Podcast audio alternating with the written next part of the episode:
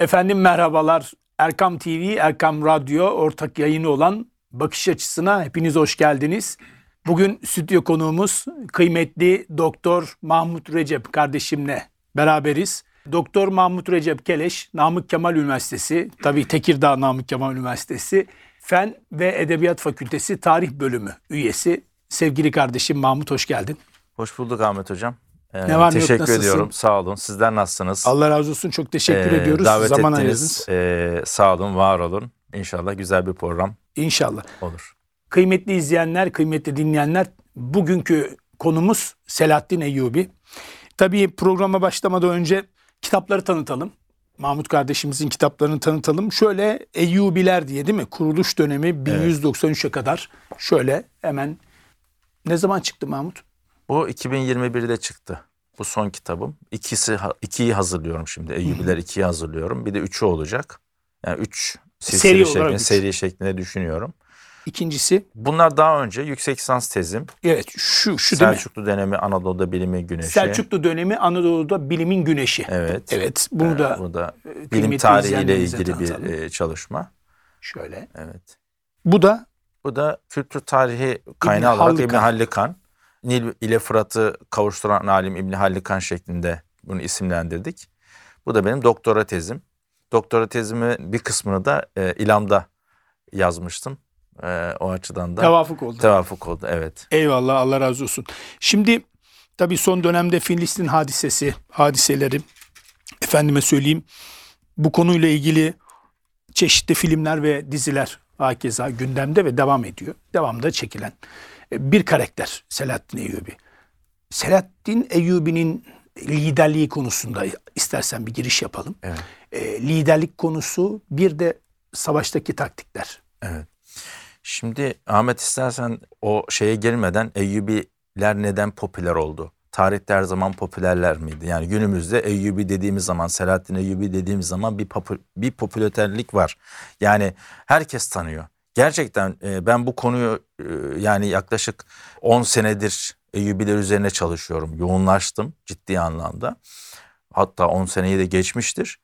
Ve hem doğuda hem batıda Selahattin Eyyubi ile ilgili, Eyyubilerle ilgili inanılmaz bir e, çalışma var. Yani akademik çalışma, popüler çalışma, filmler, Diziler. efendim, diziler. Yani tamam bizde yeni başladı bu dizi Selahattin Eyyubi, Kudüs Fatih Selahattin Eyyubi dizisi yeni başladı ama bu doğuda, İslam dünyasında, efendim Orta Doğu'da, Avrupa'da, efendim Cennetin Krallığı var mesela e, izlemişsindir. Evet. Yani çok ciddi popüler tiyatro olarak da yayınlanmış durumda. Ciddi bir popülerliği olan bir konu. Tabi bunun nedenlerine girmeden önce Eyyubiler çok kullanışlı bir şey. Selahattin Eyyubi. Neden? Şimdi 12. yüzyılda Eyyubi tarih yazımı bir hanedan tarihi yazımı olarak yani nasıl ki Selçuklular nasıl yazılıyorsa kronik olarak, kaynak olarak dönemin tarihçileri konuları ele alıyorsa Eyyubilerle ilgili efendim kaynakları da o dönemin tarihçileri yazmışlar. Fakat asıl iş ondan sonra başlıyor Ahmet. 15. yüzyıla geliyoruz. Memlüklerin yıkılma dönemi. Osmanlı'ya geçiş dönemi. Memlükler tabi Eyyubi devletinin bir devamı olarak kuruluyor. Eyyubilerin Memlükleri, Eyyubilerin kölemenleri bu devleti devam ettiriyorlar. Mısır, Kahire merkezli olmak üzere. Ee, onların yıkılma sürecinde e, Selahattin Eyyubi'yi, Kudüs'ü ön planda tutan efendim çalışmalar yapılıyor. Geliyoruz 18. yüzyıla. 19. yüzyıla Osmanlı Devleti dönemi. Yine Osmanlı Devleti döneminde işte ümmetin birliği, vahdet düşüncesi, efendim Filistin, işte İsrail mevzuları, Yahudilere toprak satılma vesaire o dönemde de var. Ve bu dönemde de Selahattin Eyyubi'ye yönelik çalışmalar var. Baktığımız zaman Osmanlı dönemindeki tarihçilere, tarih yazımına baktığımız zaman o dönemde de bir yoğun e, Selahattin Eyyubi ile ilgili, Eyyubilerle ilgili tarih yazımı mevcut. Günümüzde ise zaten çok ciddi anlamda yani çağdaş günümüzdeki dönemde ciddi bir yazım var. Eyyubiler üzerine, Sela, özellikle Selahattin Eyyubi üzerine ciddi bir çalışma var. filmler var, diziler var vesaire. O yüzden e, Selahattin Eyyubi çok kullanışlı. Her şekilde kullanabilirsiniz. Yani bunu Kudüs Fatih yönü, Haçlarla olan mücadelesi yönü, mücadele yönü, işte Haş Haşilerle olan mücadelesi, Eyyubilerin Memlüklerle olan e, mücadelesi vesaire. Yani öyle bir yerdeler ki aslında coğrafi olarak Eyyubiler Kahire merkezli olarak kuruluyor bu devlet. Daha sonra Suriye'yi ele geçiriyor. Bugünkü Güneydoğu Anadolu'yu ele geçiriyor. Azerbaycan'a kadar olan geniş bir e, şeyde Afrika, Kuzey Afrika'yı, Sudan'ı, Yemen'i, Arabistan'ı ele geçirmiş büyük bir devlet e, var. Yani çok büyük bir devlet ve bunu Selahaddin Eyyubi başarıyor. Bu başarısının sırrı sen şimdi şeyi sordun bana. Yani askeri de, daha mı bu adam? Yani Selahaddin Eyyubi dahi bir adam mı ki bu kadar büyük yerleri fethetti, yerleri aldı? Yani gerçekten dahi. Şimdi Selahaddin Eyyubi'nin 27 yaşına kadar babasının yanında yani babası Necmettin Eyyubi'nin yanında Şam'da çok ciddi bir eğitim alıyor. Şimdi mesela dizide yanlış aksettiriliyor bu. Selahaddin Eyyubi'nin işte Nurettin Zengin'in yanında büyüdüğüne yönelik bir aksettirme var. Fakat öyle değil. Kaynaklarda dönemin kaynaklarına baktığımız zaman ben gösterebilirim. İsteyene merak eden varsa mail de atarım. Direkt 27 yaşına kadar Selahaddin Eyyubi babasının dizinin dibinde büyümüştür. Babası da Necmettin Eyyup'tür. Annesi de Türk bir annedir. Annesi yani annesi Türktür. Ana dili Türkçedir Selahaddin Eyyubi'nin. Babası mesela onunla ilgili sorular gelecek ama Şimdi o soruyu soruyu soracaktım soracağız aslında. ama Fethi- Arap mı, Türk mü, Kürt Evet. mü? Bu soru e, çok gündemde. Ya şimdi e, ben geçen işte bir kanaldan çağırdılar bu konuyla ilgili.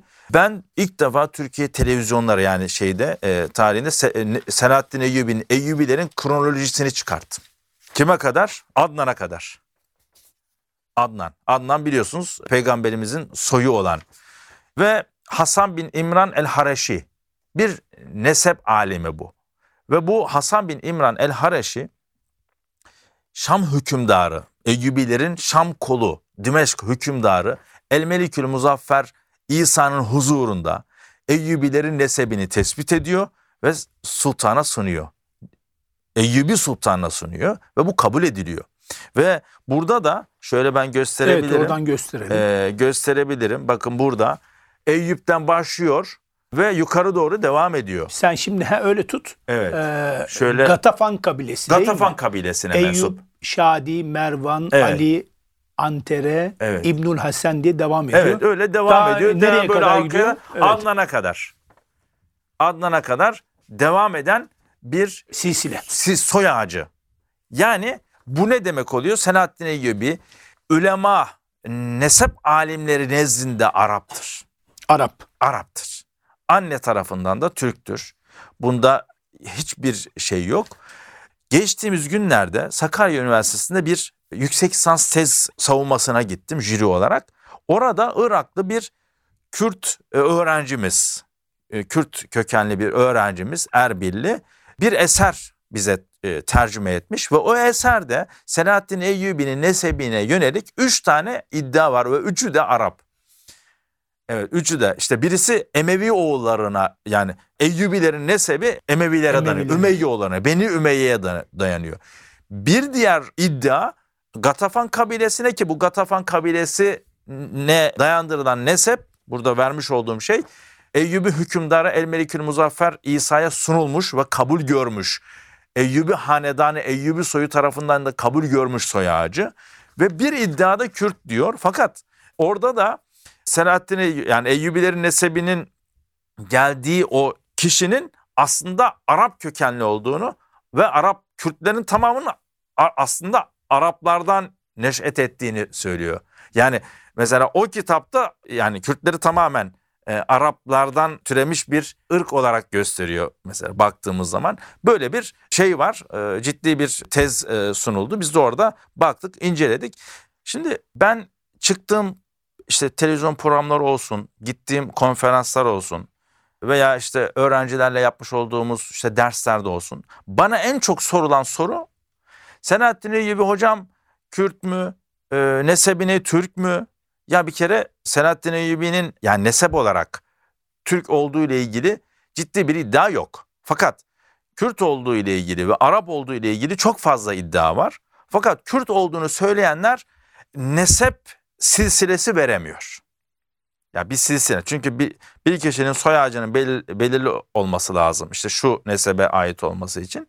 Kürt olduğunu hatta öyle ben e, bir ara kafayı kırdım dedim ki ya ben çözeceğim. Ya e, Selahattin Eyyubi'nin Ermeni olduğunu iddia eden tarihçiler de var. Yani bu kadar ileriye şey, gitmişler. ileriye gitmişler ama e, Selahattin Eyyubi yani benim tespit ettiğim kadarıyla hanedanın kabul ettiği, hanedan bunu kabul ediyor. Yani daha ne olsun?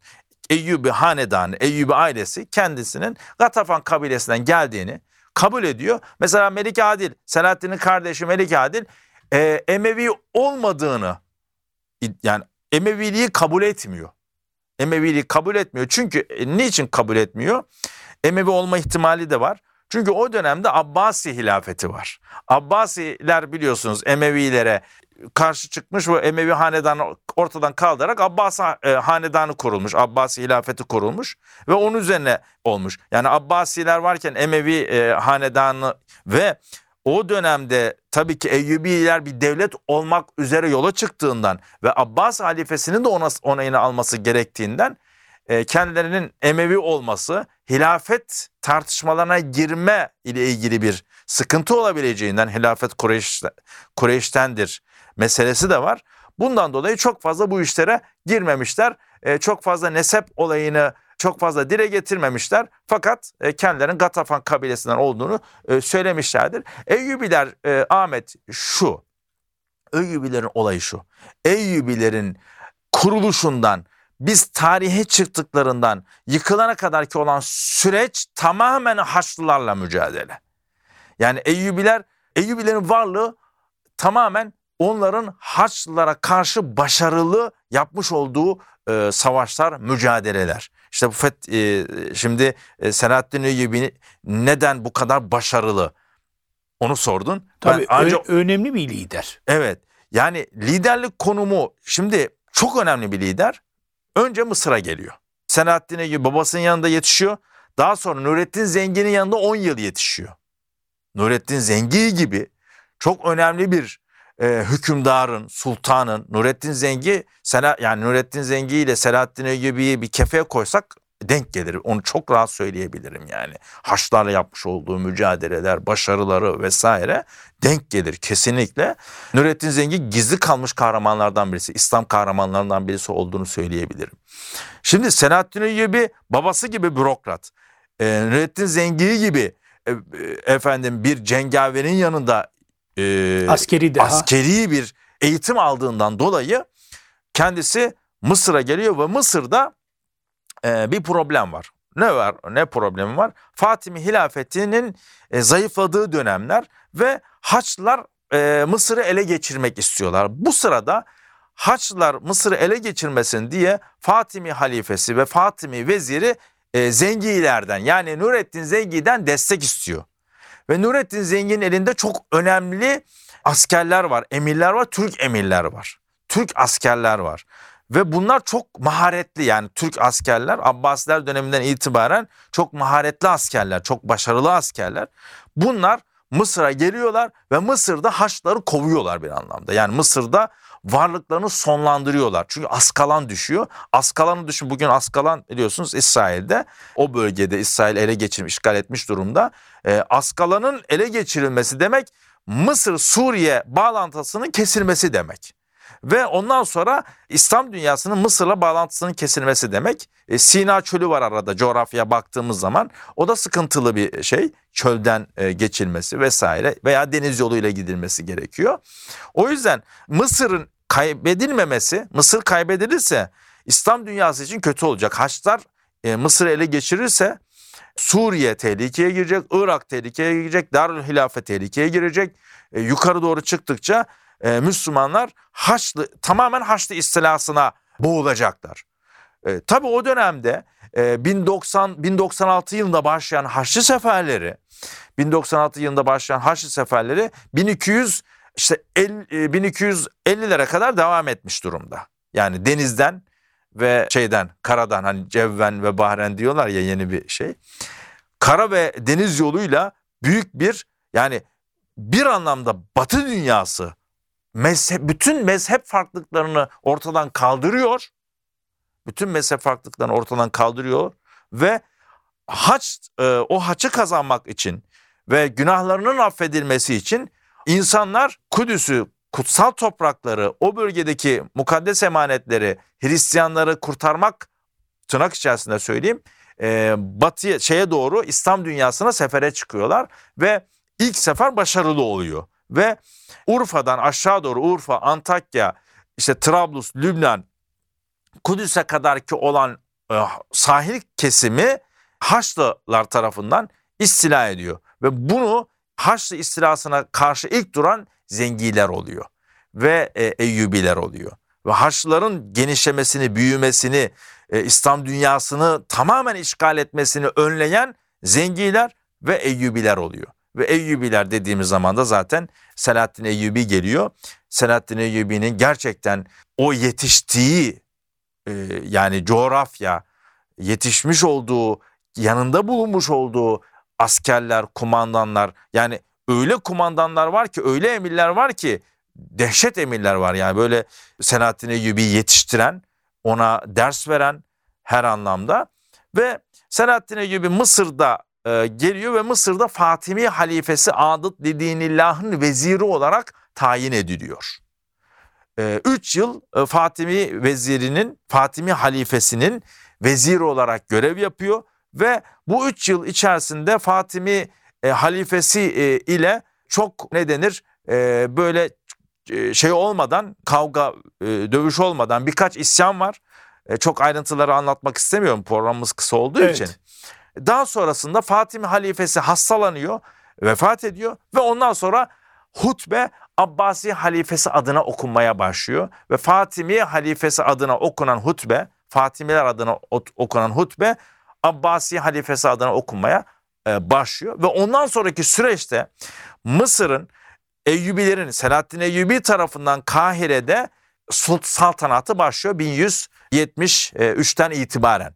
1173'ten 1193'e kadar ki süreçte Selahaddin Eyyubi vezir ve daha sonra sultan oluyor. Asıl ondan sonra onun macerası başlıyor. Evet. Şimdi Mahmut şey var. E, Cennetin Krallığı filminde orada soruyorlar. Hani Selahaddin Eyyubi'ye Kudüs senin için ne ifade ediyor, ne ifade ediyor? Hani ilk başta diyor ya hiçbir şey. Sonra dönüyor film sahnesi gerçi ama sonra dönüyor diyor ki her şey. Şimdi tabi Selahaddin Eyyubi'den önce Kudüs ve Selahaddin Eyyubi'den sonra Kudüs diye ayırabiliriz tarihte. Kudüs'le beraber bir nevi eşdeğer olmuş bir komutan ve bir liderden bahsediyoruz. Sen nasıl görüyorsun? Yani nasıl bir liderdi? Evet. Şimdi Selahaddin Eyyubi Kudüs'ü aslında çok önce fethetmek istedi. Yani bir şimdi Kudüs'ü yani Kudüs'ün alınması biraz geç oluyor. Kudüs'ün alınması geç oluyor. 2 Ekim 1187. Şimdi Selahaddin Eyyubi çok önce Kudüs'ü almak istedi. Yani 1173'te sultan oldu Mısır Kahire'ye. 1187'de Kudüs'ü fethediyor. Yani arada baya bir yıl farkı var. Şimdi Selahaddin Eyyubi'nin aslında Remle Savaşı var. Bu Remle Savaşı e, Remle Savaşı'nda Selahaddin Eyyubi şeye kaybediyor. Haçlılara kaybediyor. Yani Haçlıları tam tanıyamıyor. Ve bir de askerleri biraz dağınık hareket ediyorlar. Biraz ganimet elde etmek vesaire. Orada mağlup oluyor. Fakat Selahaddin Eyyubi'nin bu mağlubiyeti ne Haçlılar kullanamıyorlar. Selahaddin Eyyubi o kadar mahir bir lider ki kalan askerlerini çok kısa bir şekilde toparlayıp civardaki kabileler çünkü kendisi Gatafan kabilesine mensup olduğu için Arap kabileleriyle çok iyi bağlantıları var. O kabileler aracılığıyla Mısır'a dönüyor, Kahire'ye dönüyor ve ordusunu tekrardan şey yapıyor ve mücadelesine başlıyor. Mücadelesine başlıyor ve bu mücadelesi mücadelesi 1169'dan başlıyor Dimyat kuşatmasıyla 1192 yılına kadar devam ediyor. Ve ben kronolojik olarak yıl yıl Selahaddin Eyyubi'nin seferlerini çıkarttım. Bilmiyorum buradan e, görür mü kamera? Şuradan göstereyim. böyle yıl yıl Selahaddin Eyyubi'nin seferleri 69, 71, 73, 75, 77, 78, 79 diye devam eder. Mesela diyelim ki bu bilgilere ulaşmak isteyenler senin kitabına mı ulaşsın? Tabii benim kitabımda ben bunları kronolojik olarak bütün savaşları Eyyubiler bir kitabımda Selahaddin Eyyubi ile ilgili muhtasar bir çalışma yaptım. Burada merak eden varsa tarihi dizilerden tamam bir şeyler öğrenilir ama asıl tarih tarih kitaplarından e, Tabii okunması gerekiyor. Aslında dizi dediğimizde e, dizinin e, reklamı var, para kazanma Tabii, boyutu olduğu tabii. için tam asli rucu etmiyor. Aslında Evet. rucu etmiyor. Yani kitapla eşdeğer değil. Evet ya ben öğrencilerime şunu diyorum. Tarih bölümündeki öğrencilerime şunu diyorum. Diziler müsameredir. Yani biz nasıl ilkokulda müsamere izliyorduk ki o. Odur. Yani müsamereyi nasıl kurgu vardır. E, o kurgu üzerine devam eder. Gerçekler e, çok fazla yoktur. Yüzde ondur gerçek. Şimdi şeye gelelim. Selahaddin Eyyubi'nin inanılmaz bir şekilde 1169'da başlayan ve e, ölene kadar Selahaddin Eyyubi savaşlarına Haçlılarla olan savaşlarına devam ettiğini görüyoruz. Devam ettiğini görüyoruz. Şimdi Selahaddin Eyyubi ile ilgili bu az önce söylemiş olduğum Remle Savaşı, Avrupalılar buna Montgizar Savaşı diyorlar. Kudüs Kralı 4. Bodwin ve Templar Şövalyesi Renat ile yapmış olduğu savaş. Hatta şeyde de var bu. E, az önce sen söyledin ya. Cennetin Cennetin krallığında mağlup oluyor Selahaddin Eyyubi. Orada bu savaş e, sahnesi var. Yani tek bir savaşta mağlup oluyor Selahaddin Eyyubi onu çekmişler. Böyle yani yüzlerce Çünkü yani tabii diğerini niye çeksin ki işine yaramıyor. yüzlerce savaş var. Tabii, yüzde yani bir sürü girmiş olduğu savaş var. Hepsinde galip gelmiş. Hepsinde yani böyle ezici bir şekilde galip gelmiş Selahaddin Eyyubi. Yani şeye baktığımız zaman bütün kaleleri tek tek fethediyor. Şimdi Kudüs'ün feth Kudüs'ün fethine gelen süreç öyle kolay değil. Yani bu Montgizar'da yapmaya çalışıyor olmuyor. Ondan sonra Selahaddin Eyyubi tek tek e, Askalan'dan itibaren Ak, e, şeyden Gazze'den o sahil şeridinden Gazze'den yukarı doğru çıkıyor. Askalan'dan yukarı doğru ta Antakya'ya kadar ki olan tüm Haçlı kalelerini ele geçiriyor. Üç tane kale hariç. Üç, üç kale hariç Sur kalesi, Antakya kalesi bir de e, Trablus. Onunla anlaşma yaptıkları için Selahaddin Eyyubi'nin anlaşmaya sadık bir adam. Bir hükümdar. Bütün anlaşmalara sadık bir hükümdar. İster Müslüman olsun, ister gayrimüslim olsun anlaşmalara o kadar sadık ki yani e, kendisinin mesela Nurettin Zengin'in Haçlar yapmış olduğu anlaşma var. E, Nurettin Zengi bu anlaş yapmış olduğu anlaşmada bir madde var. O maddeyi yerine getiriyor kendisi yapmadığı halde. Nurettin Zengi yaptığı. Yani o kadar. Çünkü hani şimdi e, belki sorarsın ben sana hatırlatayım. E, Selahaddin Eyyubi Batılılar niye seviyor mesela? Soracaksın muhtemelen ama. Sorular arasında Sorular var. arasında var ama ben hani burada e, antiparantez olarak vereyim. Yani sözüne sadık. Yani biraz burada emin şeyi var onun Sıfatı güvenilir var. sıfatı var. emi- e, güvenilir sıfatı var. E, çok enteresan. Batılılar onun bu yönünü hayranlıkla e, anlatıyorlar. Yani filmlerinde efendim tiyatrolarında Selahaddin Eyyubi'nin bu yönü çok ciddi anlamda vurgulanıyor. Kudüs'ü fethetmeye yani Selahaddin Eyyubi yani o bölgeyi tamamen temizliyor. Mahmut Kudüs. Cennetin Krallığı'nda da bir sahne var. Şimdi sen söyleyince hatırladım. Orada da kaleden çıkanları sağ salim Evet. çıkıp gidiniz diyor. Evet. Yani orada normalde 1099'da an- e, şey düştüğü zaman Kudüs Fatimilerden alındığı zaman Müslümanlardan alındığı zaman Haçlar bugün Gazze'de nasıl şey var katliam, Katliam. var e, soykırım var aynısını yapmışlar. Aynısını. Selahaddin Eyyubi tarih bilinci olan bir hükümdar. Çok ciddi şiir okuyan yani bürokratik yönü çok güçlü olan çok kitap okuyan, tarih okuyan yanında mesela müşaviri, veziri tarihçi. Evet. Yani İmadettin İsfahani tarihçi bir adamı yanında taşıyor. Ve onun e, kültürel açıdan da zengin. kült- yani onu böyle sadece o yönü yok. E, kültürel açıdan çok zengin bir hükümdar. Bir gün bu fetihleri gerçekleştirirken Humus'a geliyor. Humus'ta e, medreseye geliyor, medreseyi ziyaret ediyor Selahaddin Eyyubi. Medresede müderris var, bir de şair var. Şair diyor ki ben diyor Türklere şiir okumayı bıraktım diyor.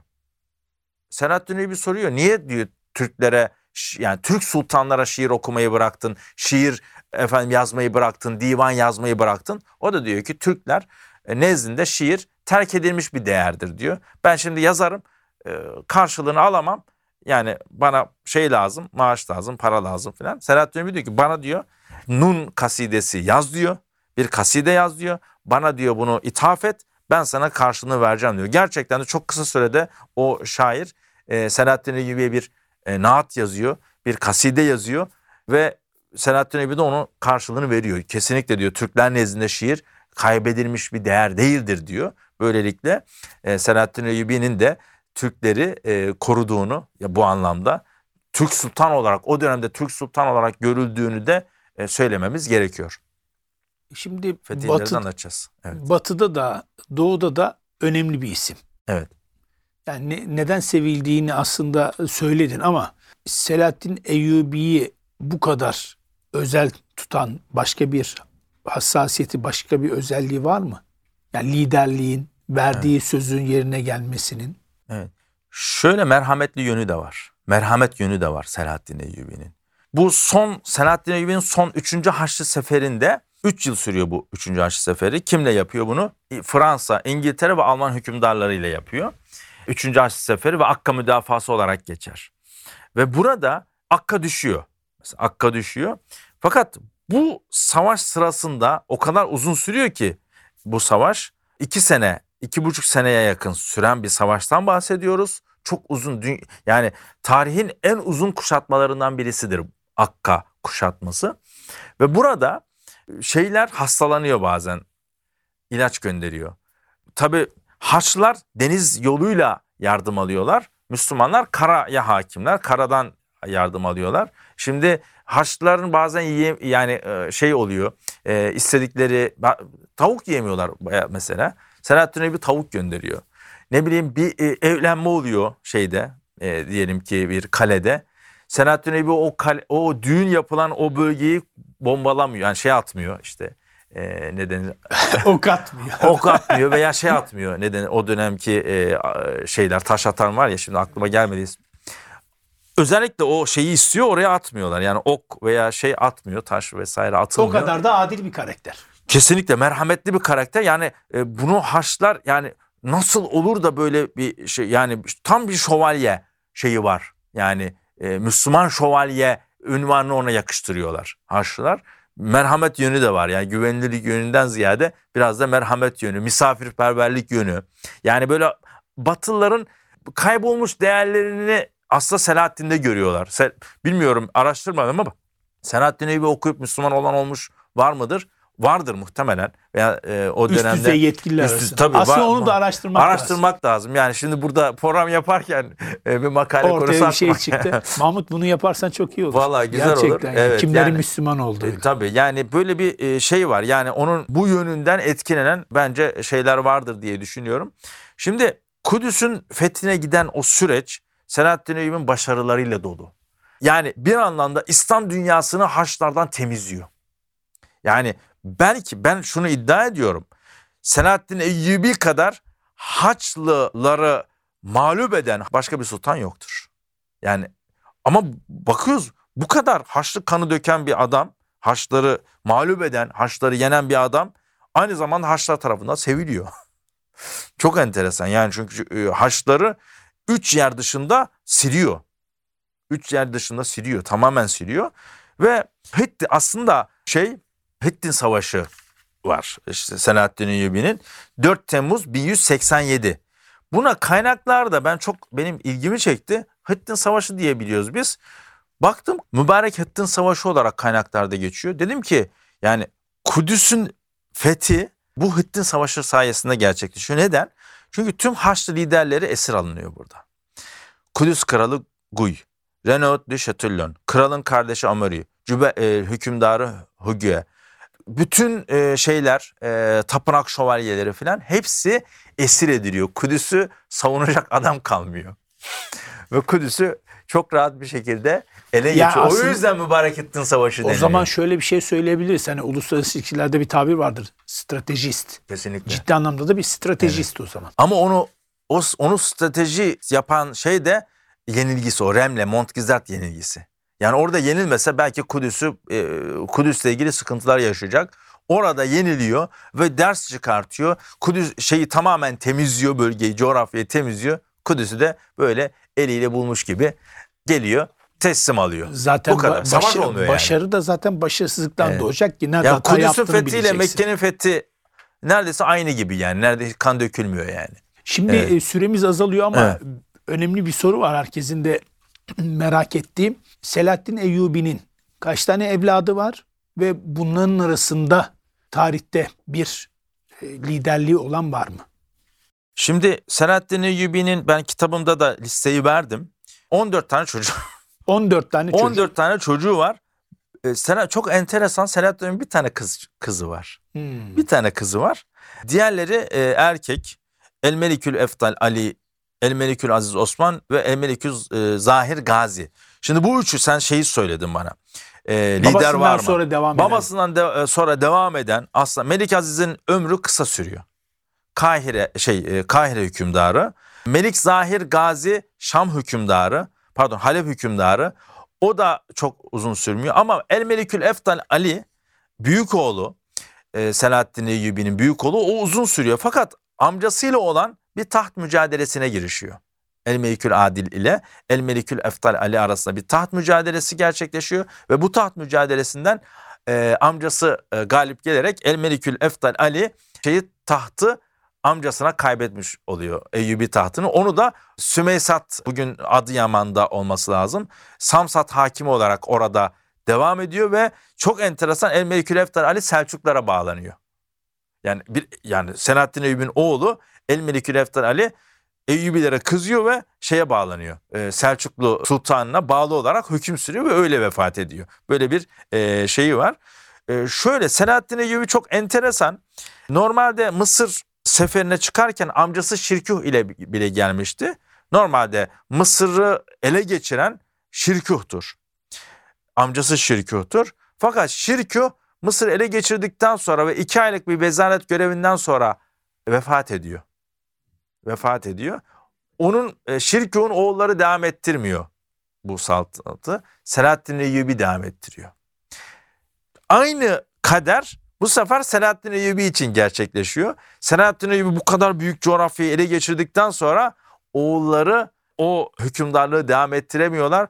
Eyyubi sultanları kardeşi El Melikül e, Adil e, tarafından ve onun çocukları tarafından devam ettiriliyor. Böyle bir e, de şey var dramatik bir Selahaddin Eyyubi'nin çocuklarıyla ilgili dramatik bir olay yön, yönde var. Son olarak diziyi takip ediyor musun? Ya ben şöyle dizinin ilk bölümünü izledim. Fakat tabii çok hata gördüm. Dizinin ilk bölümünde çok hata gördüm. Ee, sonra tabii yani e, çok uzun zamanlar 2 saat 3 saat süren diziler reklamlar falan araya giriyor. O yüzden e, zaman e, ya ben, ben öğrencilerim diyor ki hocam işte şu bölümü izlediniz mi falan bazen atıyorlar bana o, o şekilde izliyorum. Yani iz- e, diziyi e, şey yapmıyorum takip etmiyorum çünkü çok tarihi hakikatlere uygun bulmuyorum dizinin. O yüzden izlemiyorum. Çünkü bir böl- ben ilk bölümü izledim. İlk bölümde benden geçen not alamadım. Şimdi mesela tarih dizilerinde e, dikkatimi çeken bir şey var. Yani çok fazla kılıç sahnesi var. Evet. Yani bizim tarihimizde mutlaka bir mücadele var. Mutlaka savaşlar var ama yani öyle bir dizimiz var ki, dizilerimiz var ki devamlı elimizde kılıçta adam öldürüyoruz gibi bir sahne ya Evet. da sahneler söz konusu. Nasıl görüyorsun? Ya şimdi e, savaşlar yani aslında devletler, siyaset günümüzde aynı şey. Yani günümüzde hep biz Türkiye Cumhuriyeti savaşıyor mu? O da o zaman da öyle. Savaş varken savaş var. E, savaş zaten bellidir. Kışın savaş olmaz. Yani belli savaşın bir e, mevsimi var. İşte baharla başlayıp işte yaza kadar devam eden süreçte. Bir de bu savaşlar yapılırken hasat mevsimine de göre de yani hasat mevsimi e, özellikle Türk Türkler veya o bu coğrafyadaki e, hükümdarlar, emirler, kumandanlar e, maaş almıyorlar. Maaş karşılığı ne alıyorlar? Toprak alıyorlar. O topraklarda ekiyorlar. İşte kışın ekiliyor, yazın hasat ediliyor. O sat, hasat mevsimine kadar savaşların bitmesi lazım. Böyle bir şey de var. Hatta Selahaddin Eyyubi'nin uzun süren savaşlarında kendisine isyan eden pek çok emiri olduğunu bırakıp savaş meydanı bırakıp gidenlerin olduğunu biliyorum ben. Yani o e, hasat mevsimini kaçırmamak, vergi mevsimini kaçırmamak. Çünkü orada hasat toplanacak, o sayılacak vesaire. Buradan para gelecek. Böyle bir durum var. Yani savaşlar uzun e, tutulmamaya çalışılıyor. Yani savaşta belli bir şey netice alınmayınca hemen barış anlaşmalarına mektup elçi gönderilmeye biraz da Selahattin Öybü'de de bunu çok görüyoruz. Yani barış yani savaştan ziyade savaş da var ama barış da Haçlılarla da olsun efendim özellikle zengilerle oradaki Müslüman devletleriyle çok fazla savaş olmuyor. Savaş oluyor ama daha çok bu işin bürokratik anlamda idare edilmeye çalışıyor. Elçi gönderip veya alimlerin araya girmesiyle kan döküme çok kan dökülmeden Selahattin Eyyubi'nin bölgeleri ele geçirdiğini biliyoruz. Eyvallah. Allah razı olsun Mahmut. Çok güzel oldu. E, keyif aldık. Eyvallah. Verdiğim bilgiler doğrultusunda. Efendim Erkam TV, Erkam Radyo ortak yayını olan Bakış Açısı'nda bugün Tekirdağ Namık Kemal Üniversitesi Fen ve Edebiyat Fakültesi Tarih Bölüm üyesi Doktor Mahmut Recep Keleş'le beraberdik. Selahattin Eyyubi'yi konuştuk. İnşallah önümüzdeki programda görüşmek ümidi ve duasıyla. Kendinize dikkat ediniz. Allah'a emanet olunuz.